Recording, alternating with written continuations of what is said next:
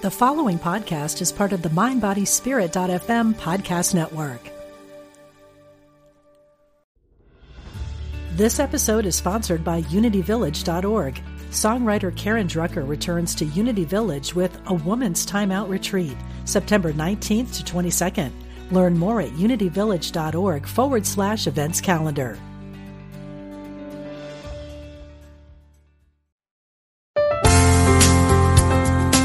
Exploring our oneness with Spirit and each other. Unity Online Radio.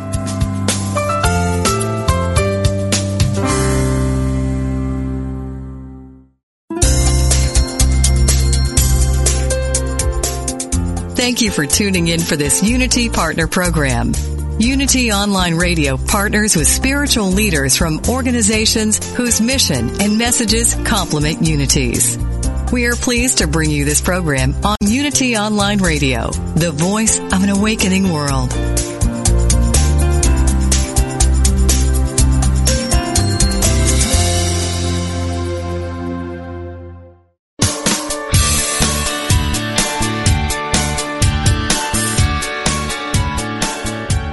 Welcome to Main Street Vegan with host Victoria Moran. Victoria is an author, inspirational speaker, and a certified holistic health counselor and vegan lifestyle coach. She's here to entertain, educate, and inspire you on your journey to look and feel amazing, eat extraordinary food, help animals, and create a physical body perfectly attuned to spiritual growth. Now, let's get this party started. Here is your host, Victoria Moran. Everybody, welcome to the Main Street Vegan Show. So happy to have you with us today. After the break, we are going to bring on a rock star. I am serious. He's been a vegan rock star for a very long time. Dr. Neal Barnard, Physicians Committee for Responsible Medicine.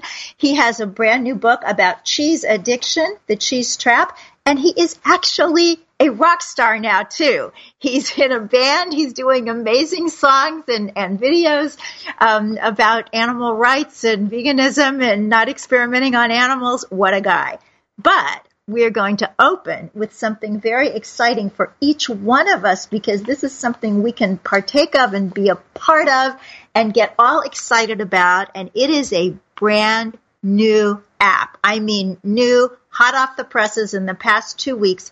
It's called My Conscience, My Choice and the Choice app.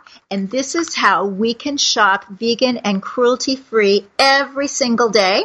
We are going to be speaking with Dory Kurowski, who is the founder of My Conscience, My Choice. She used to be in investor relations with pharmaceutical and biotech companies, but that was in her past life. She was focusing even then on animal advocacy and land preservation. And in 2010, two seminal events occurred. I think we can all relate. You're just going on in your life and then something happens and you do a kind of 180. Her son was born and her Bernese mountain dog passed away. Shortly after that, she saw earthlings and you know what? Everything changed. And now she's a great big old app designer. Welcome, Dory. Hi, Victoria. Thank you so much for having me. It is such a delight because I know we talked about this a thousand years ago and it's been a while in development. I can't even imagine the complexity of, of doing an app.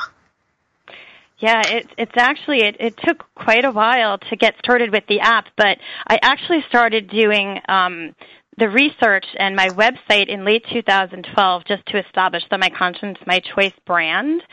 And I wanted to form a track record of making cruelty free, um, vegan, and eco friendly product recommendations. And I wanted people to see the types of products that I was recommending that they actually were easy to transition to. Um, they did work. Um, they were better. Um, so I focus on making recommendations in personal care, cosmetic, um, food areas, and household areas. Um, and then I actually finally launched a beta version of the app in 2015. Um, but I've actually been researching all of these types of products since my transition that I made for myself in 2010 to stop eating meat and restrict my purchasing of all animal derived products in food and fashion and, and anywhere else as it was applicable.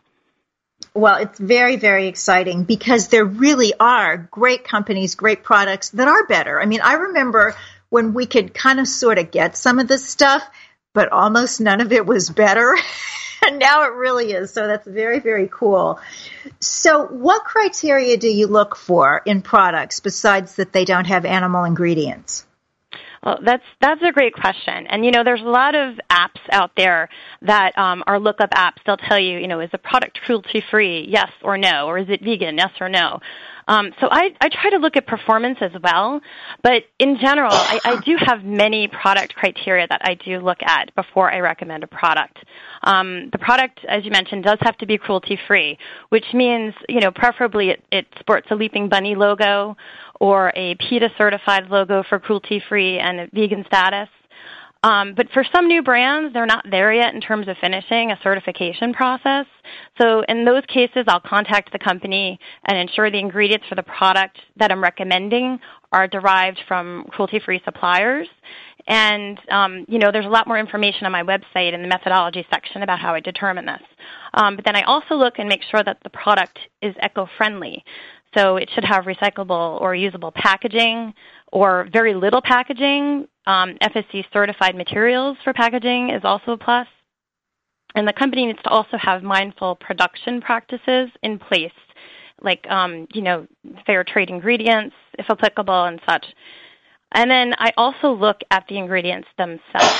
Um, so the ingredients should be clean ingredients, in addition to having no animal-derived ingredients no petroleum derivatives, no um, phenoxyethanol, or any bad preservatives like tetrasodium EDTA, which is a really long, horrible name, uh, BHT, propylene glycol, synthetic fragrance, FD&C colors, formaldehydes. You know, the list goes on and on these days. Um, and then also, as just a side note, in terms of the ingredients, there are just a handful of products on the site that do contain beeswax, but they are from small and very sustainable sources.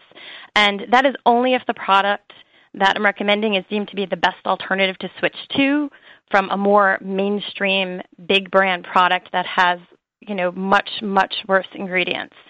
Um, but that being said, there's only a handful, and for example, there's so many um, non-beeswax alternatives out there now, like for lip balms.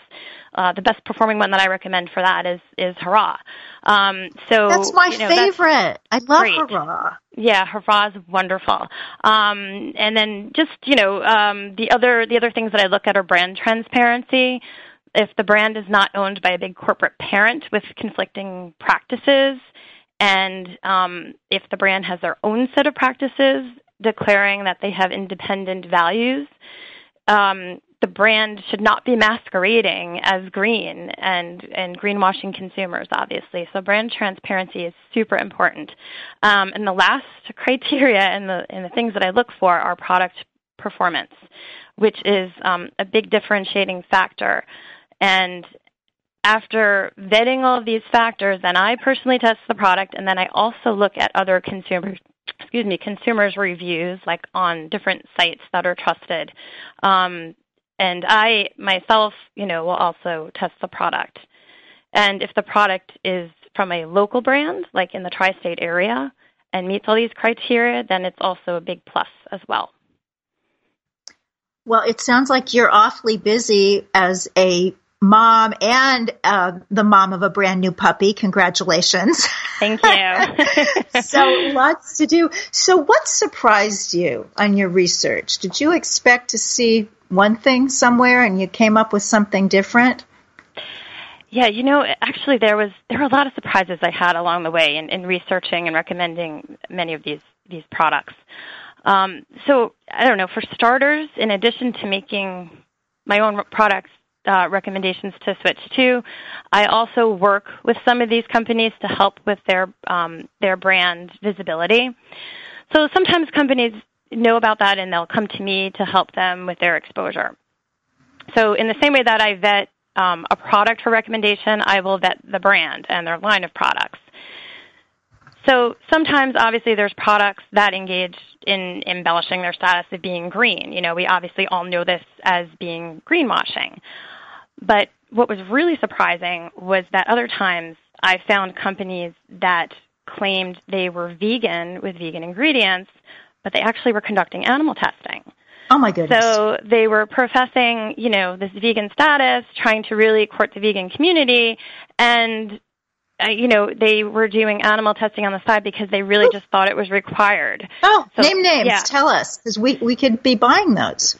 Yeah, I mean, it really baffled me. There's there's many brands who they just they want to scale up and reach mass markets, and they think they can only do so by protecting themselves by testing their products on animals. Um, th- you know, we all know this is not the case. There's skin patch testing. There's other types of testings, and, and their if their ingredients are clean, you know, this shouldn't be an issue to begin with in the first place. Okay. Are you comfortable telling us a couple of these companies that that Um, we might think know, are vegan? I I would rather not. I, I may be able to email you um, just kind of a, a generalized sense of like the types of um, you know, like one one product was a face facial wash product Uh-huh. in a different form. It was in a travel form and a tablet form. So without going and saying the name, um, you know, I do want companies to be able to come to me. But I was just super surprised with something that had clean ingredients. They thought they had to do testing, um, which which just wasn't necessary. Oh, that's you know, and when you know that it's it's banned by the EU, it- it's just Right. this ridiculous, and it's not required here. It's required in China.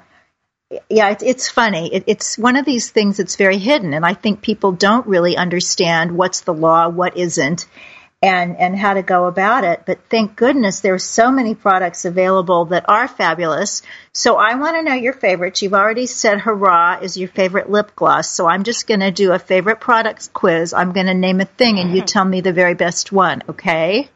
Okay. Ready? Mascara. Oh, mascara. Um, I love, love um, Kjaer Weis.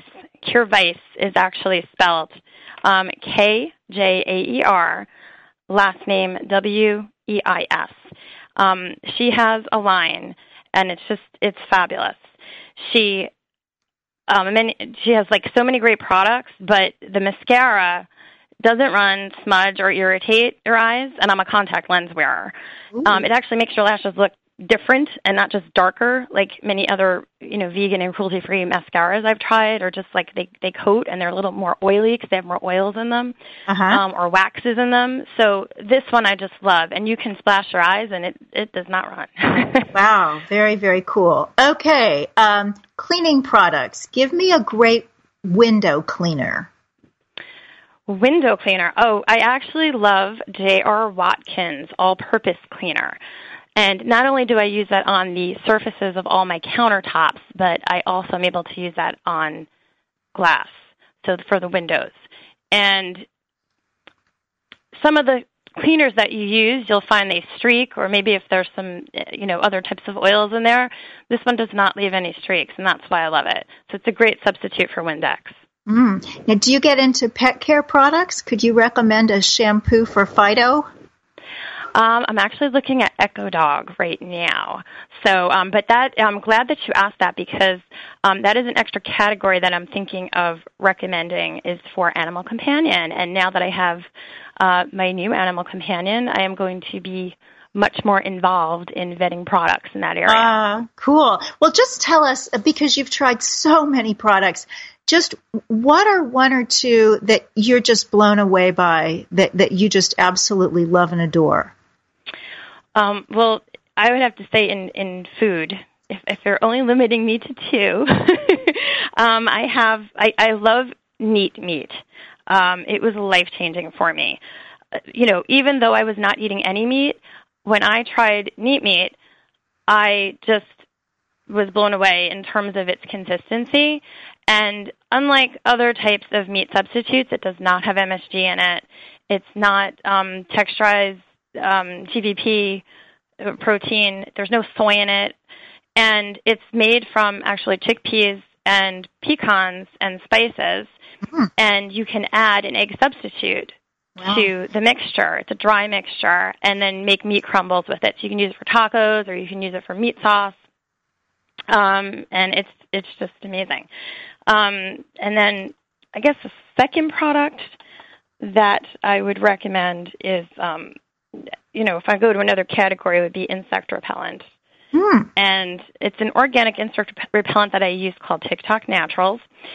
and it actually works, um, unlike many other insect repellents, and it lasts for like five hours because it's not alcohol based, so it doesn't evaporate, and it can be used on your pets.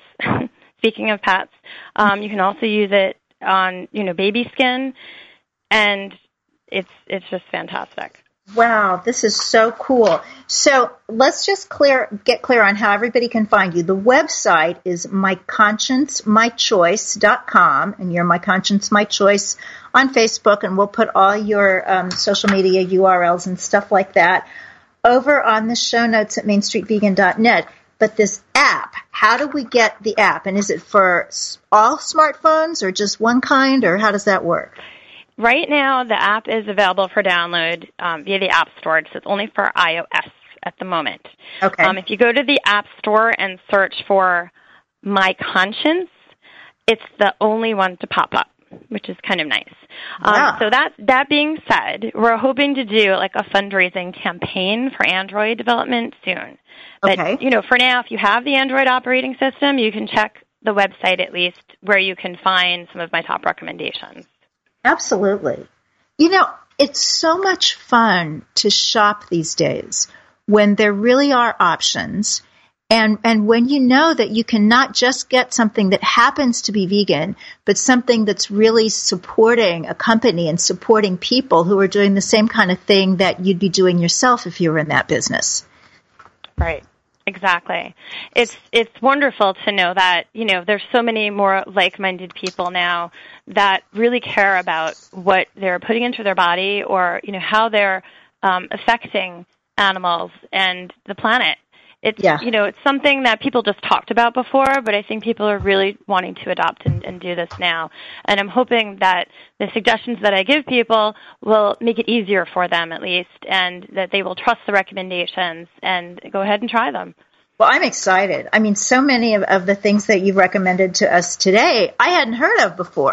So now I have all these wonderful adventures in shopping ahead. So, Dory, thank you so much enjoy the puppy and enjoy your success. And uh, we'll just look forward to seeing that app grow and grow and grow. Thanks a lot. Thank you. Thank Bye-bye. you, Victoria. It was a pleasure. You're ever so welcome. And everybody else, do stay with us. We have Dr. Neal Barnard, and he's going to tell us all about cheese.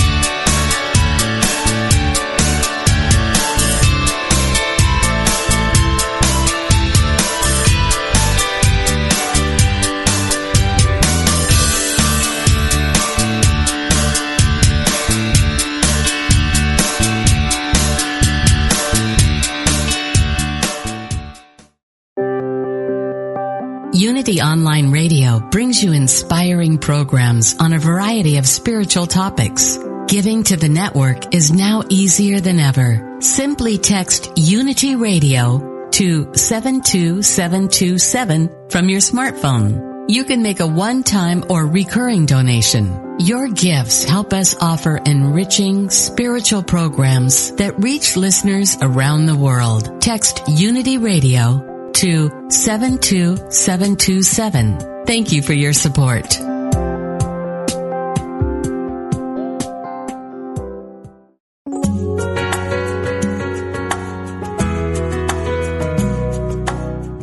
Spirit of Recovery is the place where spirituality and recovery meet, where we support your spiritual growth. Reverend Anna Schaus, PhD, interviews down-to-earth guests who share with you how they keep going and growing in recovery.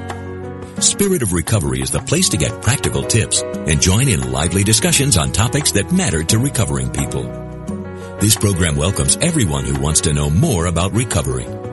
Join Anna and her guests live every Tuesday at 4 p.m. Central Time on Spirit of Recovery, where we talk about what keeps you growing. only on Unity Online Radio, the voice of an awakening world.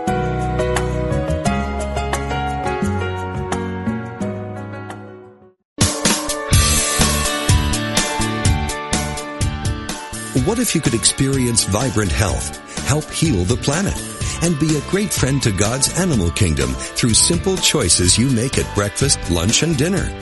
Authors Victoria and Adair Moran say you can do this easily, affordably, and deliciously in their new book, Main Street Vegan. Everything you need to know to eat healthfully and live compassionately in a real world.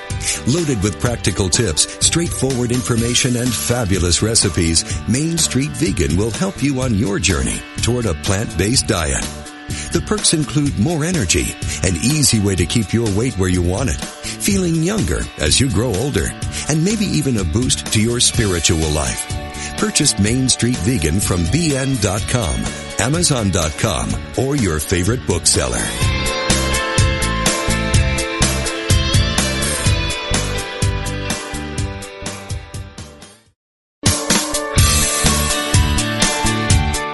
You're listening to Main Street Vegan with Victoria Moran. If you have questions or comments about today's topic or any other area of interest, we invite you to follow Victoria underscore Moran on Twitter or email her at mainstreetvegan at unityonlineradio.org. Now, back to Main Street Vegan.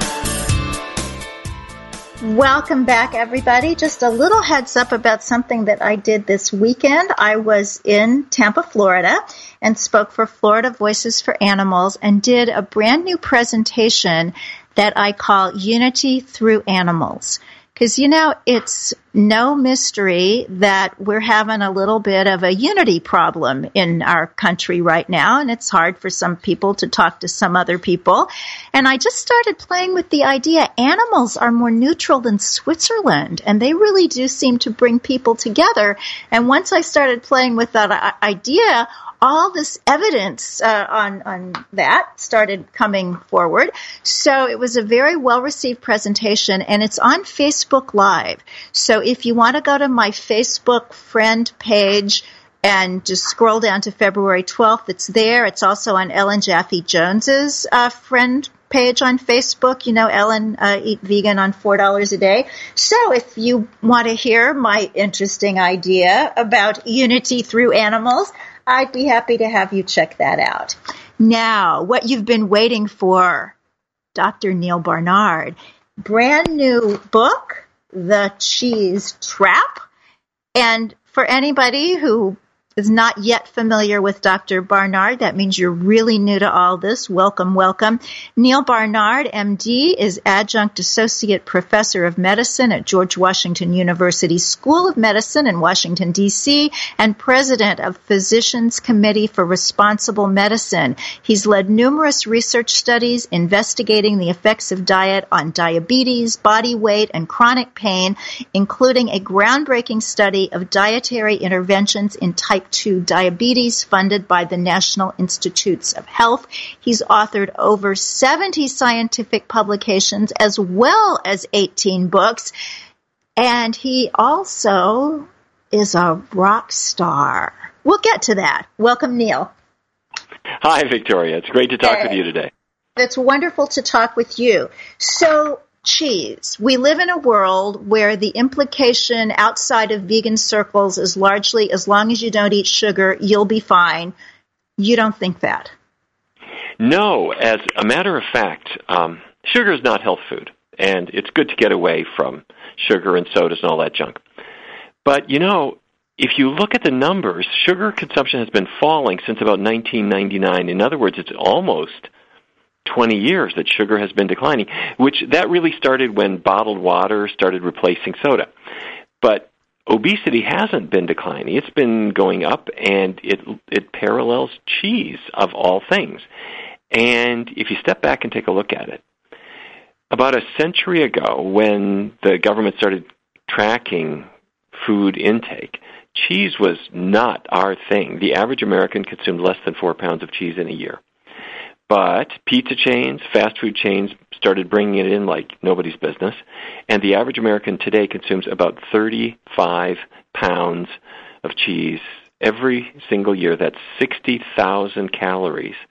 And I am convinced that it is one of the biggest reasons for weight gain in, in adults and also for the weight problems we're seeing in kids. Wow. And that doesn't surprise me at all because, you know, I used to have the weight problems, the overeating problems, and I can remember eating cheese in chunks. It was extremely appealing. Why is that? Yeah, um, some people would even use the word addicting. Um, part of it, well, I think there's three reasons. The first one is that we are drawn to salty foods, and cheese is surprisingly salty.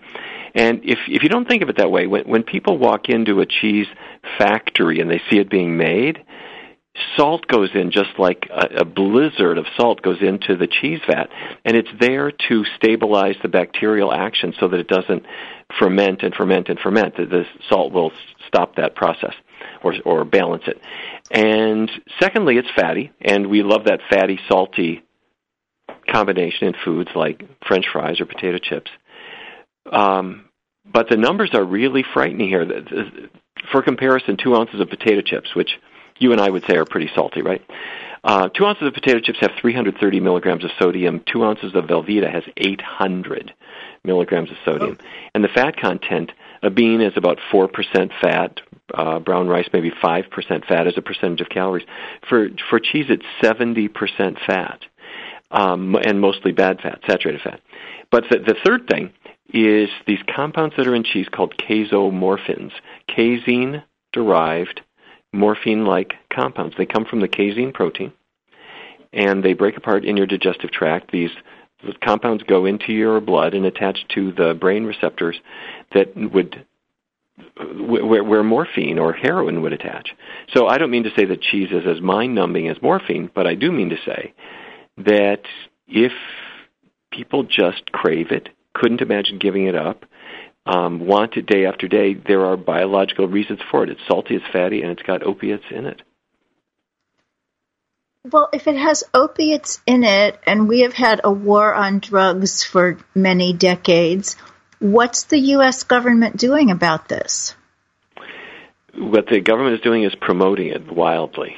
Um, we have laws in this country, unfortunately, that are designed to promote farm income even when farm income is higher than other people's income, and even when uh, we already have loads and loads of cheese. The government has stored up, believe it or not, more than a billion pounds of surplus, unwanted cheese.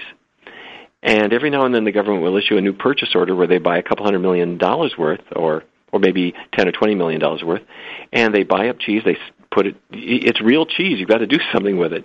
So they put it in schools they put it in VA hospitals they put it in prisons. And suddenly the school menu is cheeseburgers and cheese pizza and and the school nurse gets alarmed at how chubby the kids are getting. And uh this is all part of of government programs. The government also works with fast food chains on contract to promote cheese as part of say, the Wendy's Cheddar Lovers Bacon Cheeseburger. These are all part of USDA programs that by law must promote American agricultural products, even if they're not so healthy. Whoa. There is an article about this in, in the current issue of Good Medicine magazine. And anybody that is not a member of Physicians Committee for Responsible Medicine, anybody that doesn't get good medicine, just get to your computer, pcrm.org. You've got to have access to this. It, it has the most up to the minute nutrition information, also information about alternatives to animal research, great victories there. But in this article about cheese, I am reading that cheese and other dairy products are actually the top source of saturated fat in the American diet. To put it in perspective, a serving of cheddar contains as much saturated fat as eight slices of bacon. Th- that's staggering. It's it is it is really frightening, and the funny thing is, all the while that we that you and I are talking about this, I remember well that when I was little, and probably when you were too, we thought of it as sort of an innocuous thing. You could have your mac and cheese or or a grilled cheese sandwich, and how much harm could it really do? But as I have continued to dig into this, I have been just struck by the fat in the cheese, which is mostly the saturated fat. It's the leading cause of saturated fat. Linked to heart disease, more recently linked to Alzheimer's disease, and it gets into the cells of the body, interfering with insulin's ability to work, so it's linked to diabetes. But you know, Victoria, there's one other thing that, that if you don't mind, I, I would love for us to talk about. And it's something that nobody ever thinks about when they're looking at the cheese aisle, and that's hormones. And the, the reason that that is comes up is cheese comes from a living, breathing cow who has to be impregnated in order to give birth, and after she gives birth, she'll uh, produce milk.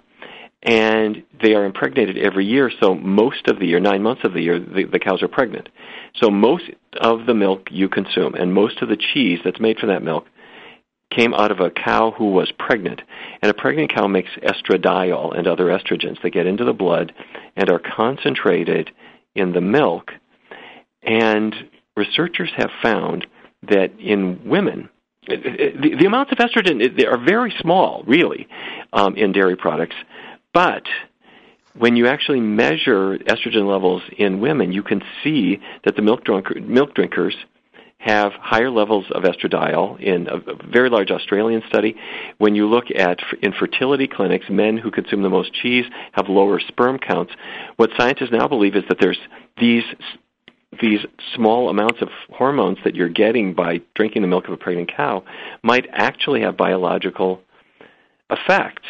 Um, and as they look at the list of issues like endometriosis in, in, in, women or prostate cancer in men, the idea of having foods derange your hormones is, is something that we're really getting concerned about. So um, if people are unsure about whether they want to give up cheese for themselves, at least do not feed it to children uh, because we have every reason to think that it's going to be harmful to them.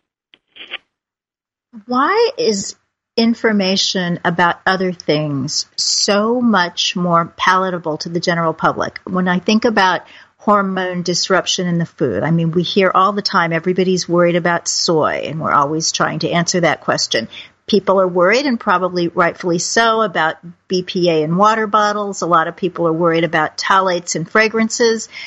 And yet, anything from a cow just seems so innocuous out there in the world. What's going on? Well, well, first of all, um, it's in, let me back up a minute and just make sure that everyone's straight as to what the facts are, and then I want to tackle this question that you raised, which I, which is a, a great question of of, of why. Um, first of all, you're right. When people think about hormones, they might think about soy, but the fact of the matter is that the isoflavones that are sometimes referred to as estrogenic in soy, um, if they have any biological effect at all, it's actually a beneficial one. The women who consume the most soy have roughly 30% or 40% less breast cancer compared to women who don't consume soy. And among women who have had cancer in the past, specifically breast cancer, uh, those who consume the most soy have about a 30% reduction in the, the risk that the cancer will ever come back. So soy is not necessary, but it seems to be beneficial from the standpoint of preventing cancer and stopping cancer from coming back. Um, with regard to dairy products, where you have not just things that are like hormones, but they actually are actual hormones, and you are swallowing them. Why it is that people want to uh, ignore that, I don't know. But I have noticed over and over again when you talk to people about these real issues that are problematic, you can say your average person is consuming 60,000 calories worth of cheese every year. It parallels obesity. People want to blame sugar. It's got to be sugar. It's got to be I ate too much bread. And don't get me wrong, I'm not saying sugar is healthy, but there is, for some reason, a tendency to scapegoat everything else and to ignore the problems with cheese or dairy or even meat. I suspect that's because of the way that our parents handled them and giving it to us. They gave us meat and dairy as staples and taught us that these were important. And they gave us sugar as a dessert that you couldn't have unless you ate the other stuff. And it was something they would give you uh, with a little bit of their own sort of guilty pleasure involved. Um, and somehow that kind of pervades our own view of these things today, I, I, I think. And that we do see it. When, so, so people tend to avoid it. Wow, that is absolutely fascinating, and it makes so much sense. I'm wondering if we could just backtrack for a minute to the saturated fat thing, because that's another one that now that you have all these articles in the popular press for the past two, three years that saturated fat is all of a sudden okay again, people sure took that without any question. What's all that about, and how can people know how to vet information? Um, what that is about is um, there are policy-making bodies like the Dietary Guidelines Advisory Committee is appointed every five years and it reformulates the guidelines for what Americans are supposed to eat. It dictates what's served in schools and so forth. Um, the food industry learned a long time ago that that committee pays attention to research and not just any kind of research. They're looking for summary research studies called meta-analyses where you take every study done on a certain topic and you combine it into one single result. But um, as all statisticians know, if you take studies that really don't have very much to do with each other and you lump them all together in one big analysis, you sort of come up with a lot of nothing. And that's exactly what happened with the studies on saturated fat. Um, there was uh, a study that w- that combined vegetarians, vegans, meat eaters, and people following wildly different diets and tried to make sense of dietary patterns and disease risk and ended up really combining studies that shouldn't have been combined um, and came up with what statisticians would call a null answer. They couldn't make anything out of the saturated fat issue. That didn't mean it was safe. It just meant that they weren't doing the research well. And then you give it to the New York Times and others, and they say, I guess bacon must be okay because the statisticians couldn't find any answer to it. Or couldn't find any problem with it. But when you, you actually dig into the individual studies themselves, it is without question that bad fat, saturated fat, increases the risk of heart problems. It increases the risk of Alzheimer's disease. It increases the risk of many other things. Um, and wishful thinking says bacon must be okay, but the science is clear. Unfortunately, the horse is out of the barn. People are running off thinking, yay, I can have bacon, I can have hot dogs, I can have burgers, and all these things, and they couldn't possibly hurt me, but that's just not the case. Mm.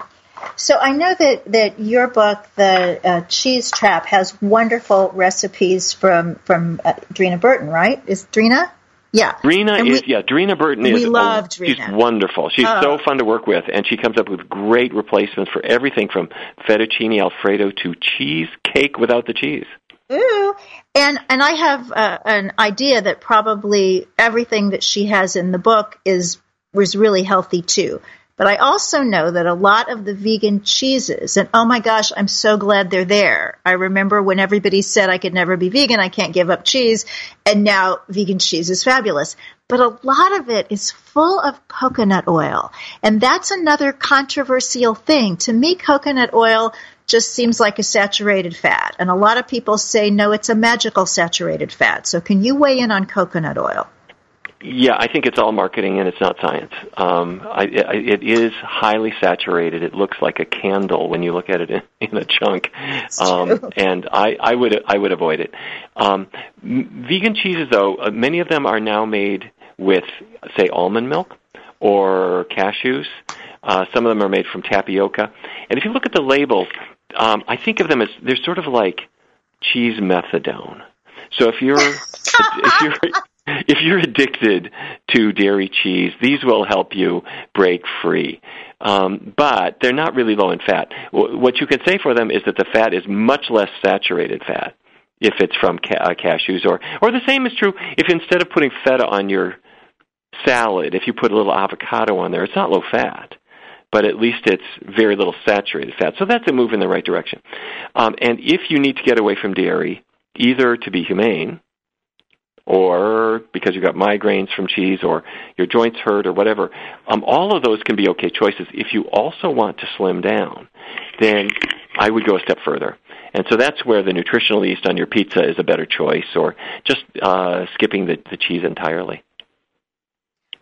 Yeah, that's how I'm seeing it these days. I'm so glad that the cheeses are there. I love the people who have the cheese companies and the cheese shops, and they're saving so many cows. But I, I need to remind myself when I go shopping, vegan cheese is a treat thing. It's like a vegan cookie. it's not a staple. So all good. Well, yes, all- yes, and and they're and I think they're they're doing a tremendous public service. Um, in fact, when you open the cheese trap, you'll see I talk about Treeline cheese, which was started by Michael Schwartz or Kite Hill, uh, Yes. done by Tal Ronnen or Miyoko Miyoko Schinner's brand, Yes. and um, there are others. And frankly, they're fancy, they're delicious, they they taste good, they have all the mouthfeel you could ever want, and Michael Schwartz has in starting Treeline. Uh, I asked him to, to talk about making cheese, but he is so eloquent when he talks about what the animals go through on a dairy farm. And his story is so poignant and wonderful.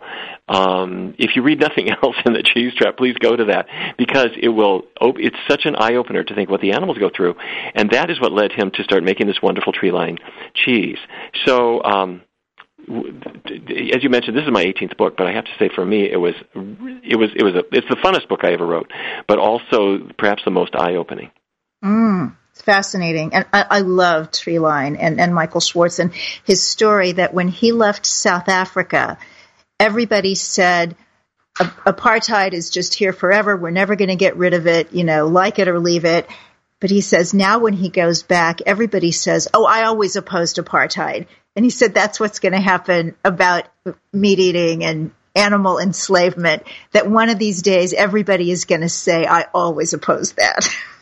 Well, and, and they should, you know, and you can go to a dairy farm and you're sort of not prepared for this. A cow doesn't give milk until she's been impregnated and gives birth, and when she gives birth, um, she's busily licking her calf, and there's no greater bond than the mother and her baby, no, no matter what species you may be. And here's this calf blinking her eyes, and, and her mother is there, and they're bonding in these magical moments. And then the gate opens, and a farmer comes in with a wheelbarrow, and he picks up that calf around the, the ribs and and plunks her in the wheelbarrow and starts going away, and the mother follows and follows and starts crying out, saying, "You know, you're taking my baby," and then the gate slams in her face, and all night long she's crying out because the farmer says, "I can't get milk if if I give it all to your baby." And then the the calf cries out, and every year she goes through this until she's about four. At which point the calculations are that if the mother is sold off and killed and replaced with her daughter, her daughter can make milk more efficiently. And every dairy in the world works that way. So that they, these cows are impregnated and separated, and impregnated and separated. Then they're hung up by their legs, and their throats are slit, and their daughters take their place. And of course, the male calves are all killed veal. And Michael was telling me about this, and I have since seen it. And my thought is, it's not civilized. It's a cultural thing that started in Northern Europe or or Eastern Europe or some would say the Middle East, but it's taken over and, and only recently making inroads in Asia. And my feeling is that it's something that we would have better that, that if we had consulted with Mother Nature, Mother Nature would have said, "Wait a minute, you can have mother's milk while you are a breastfeeding baby, but after that, hey, get weaned already." So, anyway, mm. that was to me the most poignant part of the book. This weekend uh, when I was in Florida, I was talking with Ellen Jaffe Jones, and, and we're about the same vintage. And we talked about having babies back in the 1980s, and we were both very involved with La Leche League, the breastfeeding moms organization. And I remember in La Leche League, there were a few valiant moms who managed to nurse through pregnancy. But the general story was that the milk changes during pregnancy so that the baby doesn't like it and is kind of pushed to wean because nature is not crazy about pregnant mammals nursing. And yet with the dairy industry, they're all pregnant. And it just seems that on top of everything else that we do, we, we've just added insult to injury. So a way that we can help the cows and help ourselves and make everything better is to pre-order our copies of The Cheese Trap, How Breaking a Surprising Addiction Will Help You Lose Weight, Gain Energy, and Get Healthy. Now here's what we need to do. The pub date is February 28th, 2017, but if we order before that, then all those pre-orders get calculated for the same week. And that's how the New York Times bestseller list happens. And when a vegan book is on the New York Times bestseller list, that means vegan goes many, many steps further mainstream. So in addition to the fact that you'll have a great book and you'll learn a lot and, and Dr. Barnard is an excellent writer, you and all your friends that you will buy copies of this book for will be helping spread the word, save the cows, and if you happen to be in the South Florida area, there is going to be a big old fancy book party at Sublime Restaurant in Fort Lauderdale on March the 10th. And if that's something that you're interested in attending, just go online to pcrm.org slash sublime or just give them a call at Physicians Committee for Responsible Medicine, 202-717-8762 and you can meet Neal and get your book signed and that'll be all cool. So, thank Neal. you, Victoria. Thank, thank, I do hope people will join me at Sublime, my favorite place in the whole universe. And uh, Nanci Alexander has really shown how you can make the most wonderful cuisine without a drop of dairy, and it, she's been an inspiration for me. Oh, I mean, and, and talk about a vegan cheese, her mac and cheese. I must say, it's yeah, you, you want to get a little extra and put it in your luggage, don't you? Ooh, and and the sliders. My husband still. I, it's been a couple of years, and he's like, "Remember that place where we had the sliders?" Yes, Sublime is Sublime. So Neal, you got this other thing going on. Your alter ego. You can play the guitar. Tell us, tell us about Carbon Works and what all that's doing. Oh well, well, thank you for asking about that. Um, when when I was uh, about six years old or so, my parents got the idea in their head that that uh, any civilized person had to play music, and not just one instrument, but a couple of instruments. So I spent much of every day al- almost chained to a chair where I would practice the cello and the piano, and I can't say I entirely appreciated it at the time. And then uh, when I discovered rock and roll, um, then it started speaking to me. And all the way through medical school, I had bands and things, but. Um, what happened to me more recently is I started to discover that different people speak different languages. There are people who who do want to talk about um, saturated fat and cholesterol, and there are people who want to talk about prostate uh, malignancies and and weight loss and body mass index.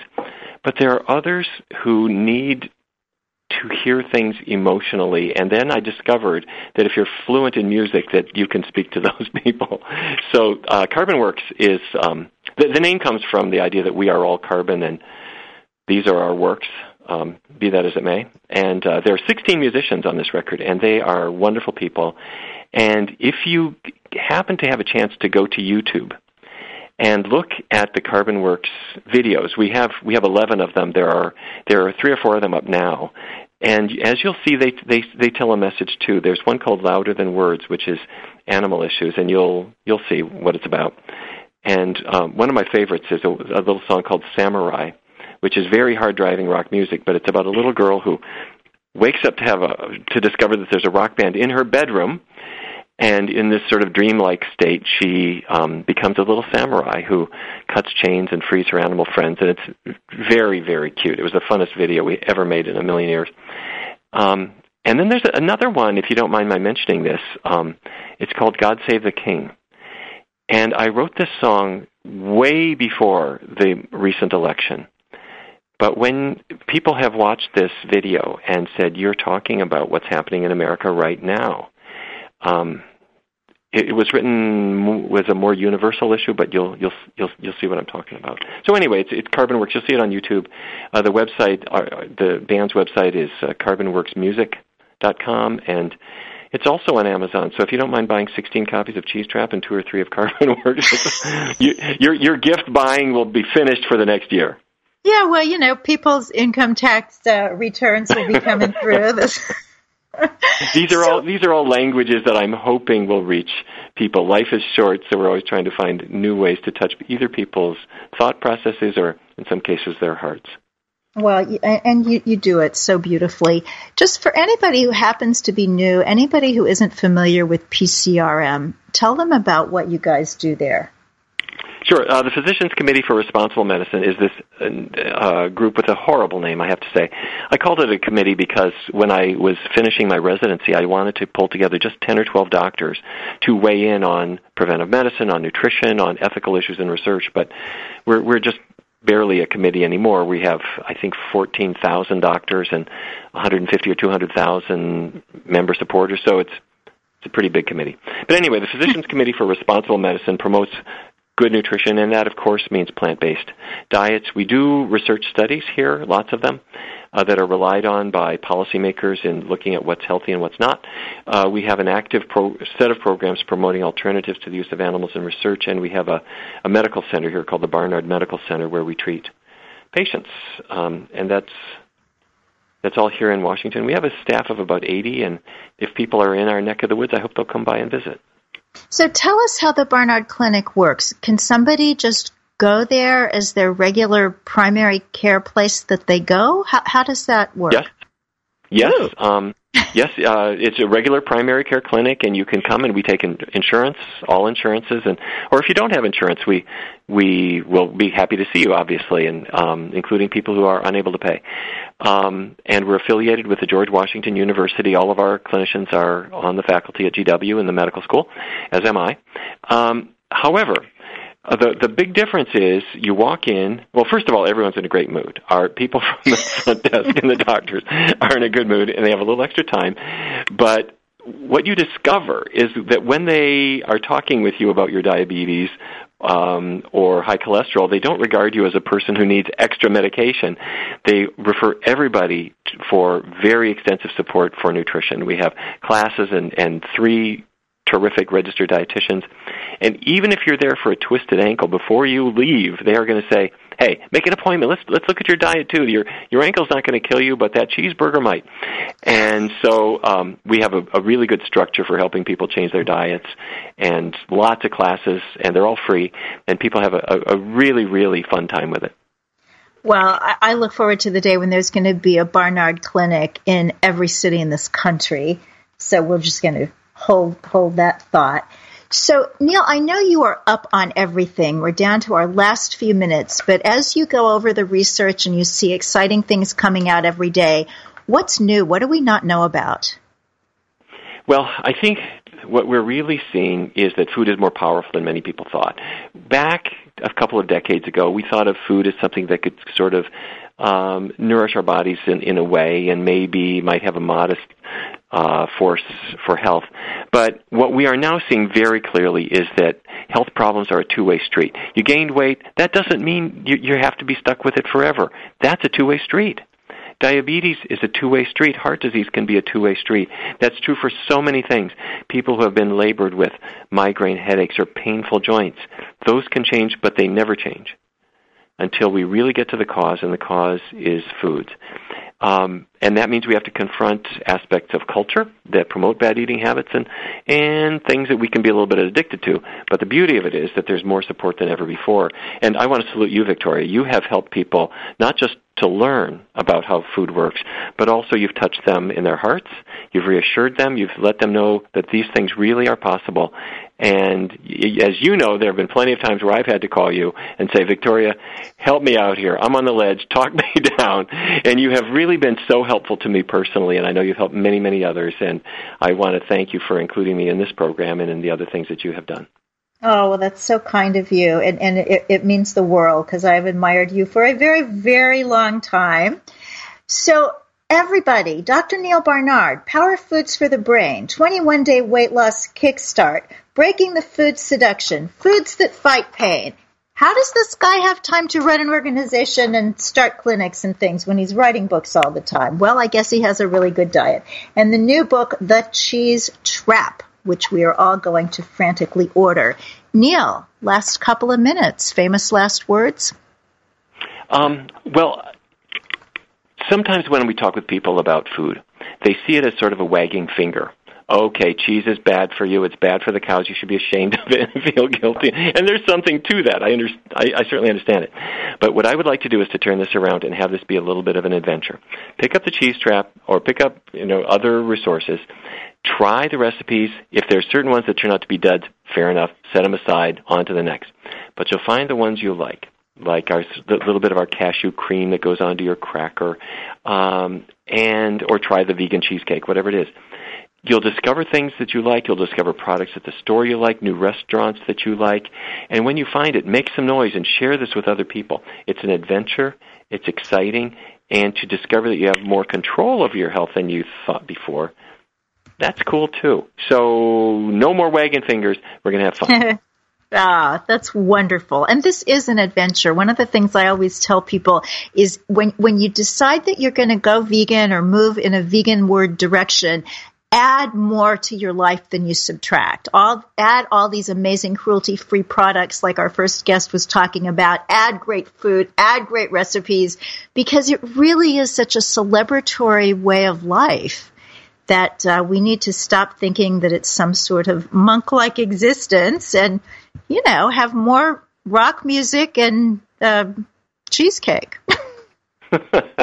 you know, when I grew up in Fargo, North Dakota, it was roast beef, baked potatoes, and corn every day. And if you told me I had to go back to that, forget it. Uh, the foods that I eat now are so varied and so tasty and so wonderful. Um, and I'm hoping that kind of everything we do is that way. It's enriching and beautiful and fun. Well, everything you do is enriching and beautiful and fun. Thank you so much for sharing this time with us.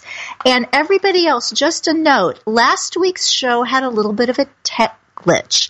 And it didn't get posted uh, until, well, almost until now. If you didn't happen to get a chance to listen last week to Dr. Joel Kahn talking about telomeres and the Renaissance in medicine, and our other guest, Camille DeAngelis, talking about creativity. Do make sure that you catch that one because, like today's, it was fabulous. I think that's because all of these wonderful vegans who come on the show are just brilliant and articulate, but most of all, committed and the combination of what everybody's doing. We're talking guests, listeners, people who speak, people who write books, people who are vegan entrepreneurs, people in the nonprofit world are really making a difference for the animals and for people. So thank you, Neal. Thank you, everybody. Uh, check out the show notes at mainstreetvegan.net, and we'll give you all the uh, the URLs and a way to click through to purchase the cheese trap and, and to get your app, your My Choice app, and then we'll just all be kinder and happier. Thanks for listening. God bless you. Eat your veggies. Thank you for listening to Main Street Vegan. Join us every Wednesday at 2 p.m. Central Time as Victoria Moran entertains, educates, and inspires you on your vegan journey. This program is sponsored by Main Street Vegan. To learn more about Victoria or to explore training with Main Street Vegan Academy as a vegan lifestyle coach, go to www.mainstreetvegan.net. That's www.mainstreetvegan.net.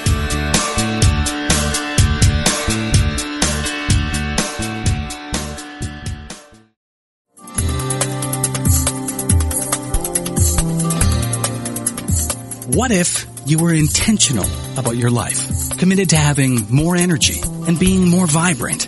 Join Reverend Temple Hayes, spiritual leader of First Unity at Unity Campus in St. Petersburg, Florida, as she guides you on a journey to an intentional and energetic life.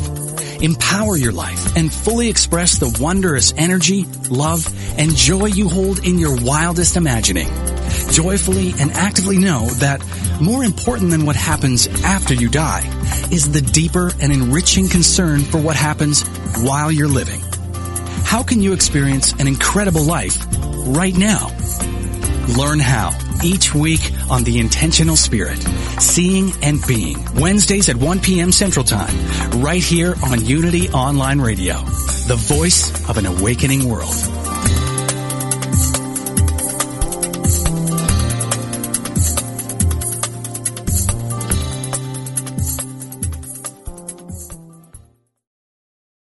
Sometimes life can seem like a jigsaw puzzle. Even if we think we have a clear picture of what we want, we may become overwhelmed in our efforts to fit all the pieces together. Although each of our lives may look different on the outside, what we are all striving to create is the same, peace of mind. We mistakenly think that peace will be ours once we have fit all the pieces of our lives into place. But peace isn't dependent on outer circumstances, and it's not something that must be finished. It's a work in progress within each of us. If I want to picture peace clearly, I look within myself. The peace I've been missing is there. Peace can begin with me. To find a Unity Church near you, please visit our website at www.unity.org.